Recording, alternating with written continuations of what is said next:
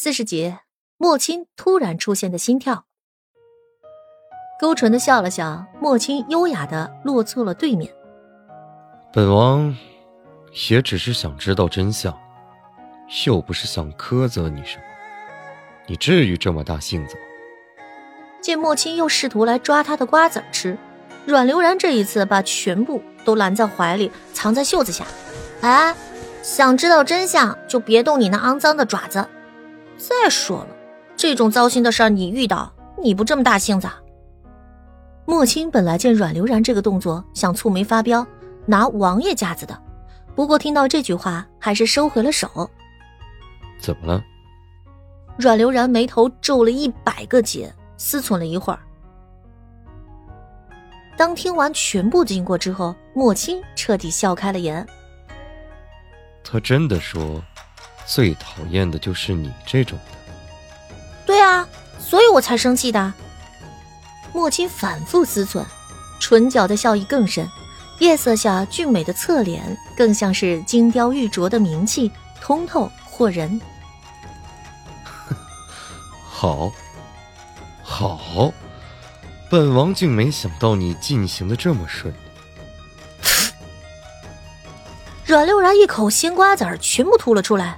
眼睛瞪如牛铃，哈！我说大哥，你是不是脑子不好了？他都这么讨厌我了，你还说进展顺利？所以说你不懂男人，男人嘛，越在乎的越会上心。女人对于男人独特就好，优秀不见得是最好的。优秀的不好。像他这种能气到墨尘发飙，还差点把自己玩死的人就好了。阮流然是彻底弄不懂莫青的逻辑了，反而看着莫青侃侃而谈，跟他分析莫尘的心态，他觉得他自己听从了一个神经病，不但狗屁不通，甚至有点胡搅蛮缠。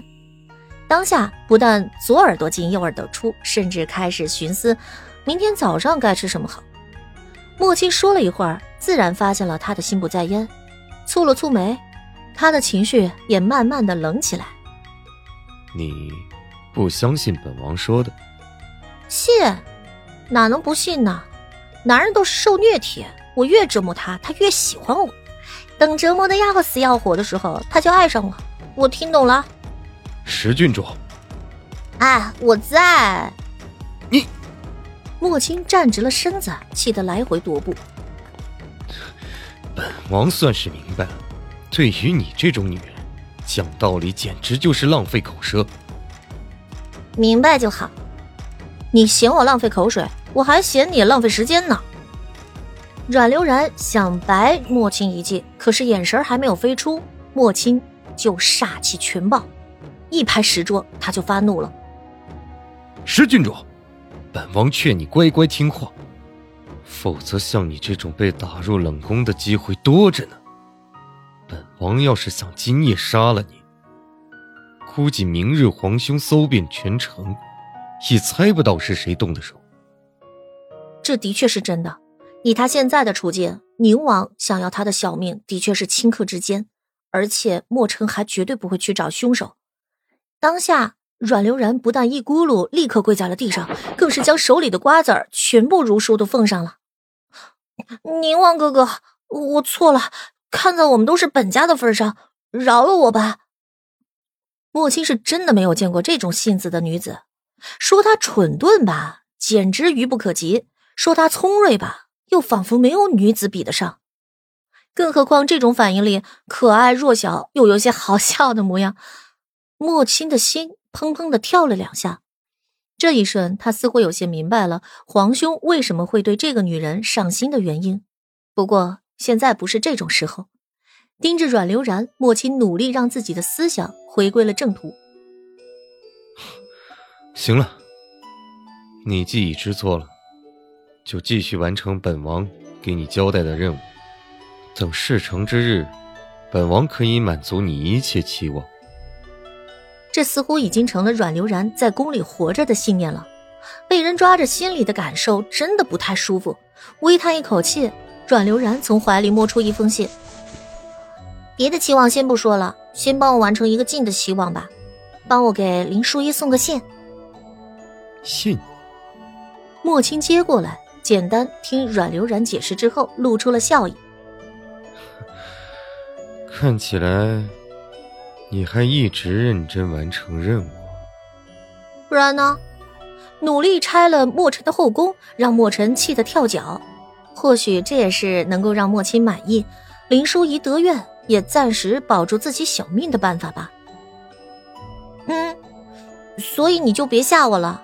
你看我在宫里有几天是好过的，本来就很惨了，你还威胁我，我就真活不出来人样了。抱怨的小模样有些莫名的可爱，莫青唇角不自觉二度被他勾起。不过这种情绪没有维持太久，明白了阮流然的确一心一意在为他做事。莫青递上了一枚墨玉色的玉符，行，这封信本王替你送。这是本王的符令，你如果想找本王，就去东陵宫找一名叫陈勋的侍卫，他会帮你传达。懂得表忠心，还是有好日子过的。阮流然立刻感恩戴德的接下了玉符。哇，你早就应该给我啦，弄得我每次找你跟随机事件似的。莫青又勾了一下唇角，看了一眼天色。那本王就不久留了。他既已对你动了心，来找你，只是迟早的事。为了防止他突然出现，本王还是先行离去的好。看看，话没说两句，又开始放屁了。阮流然实在是想说，我感觉他打死也不会喜欢我，你还是别抱幻想了，或者你直接找其他人合作，效果会更快一点。可是啊，他实在不敢。也不知道这个宁王哪里的脑子不好，非认定他能做，他只能三恩四谢的送莫青离开。莫青离开之后，闲来无事的阮流然只能早早的就睡了。其实他想过，要不要趁着夜里赶紧去跟莫尘道歉一下比较好，毕竟夫妻哪有隔夜仇嘛。虽然他跟他没有感情的交织，身份认定上他就是他老婆没错啦。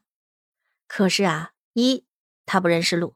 二，他没有武功；三，也不招人喜欢呀；四啊，刚惹了事，指不定上门就是送死。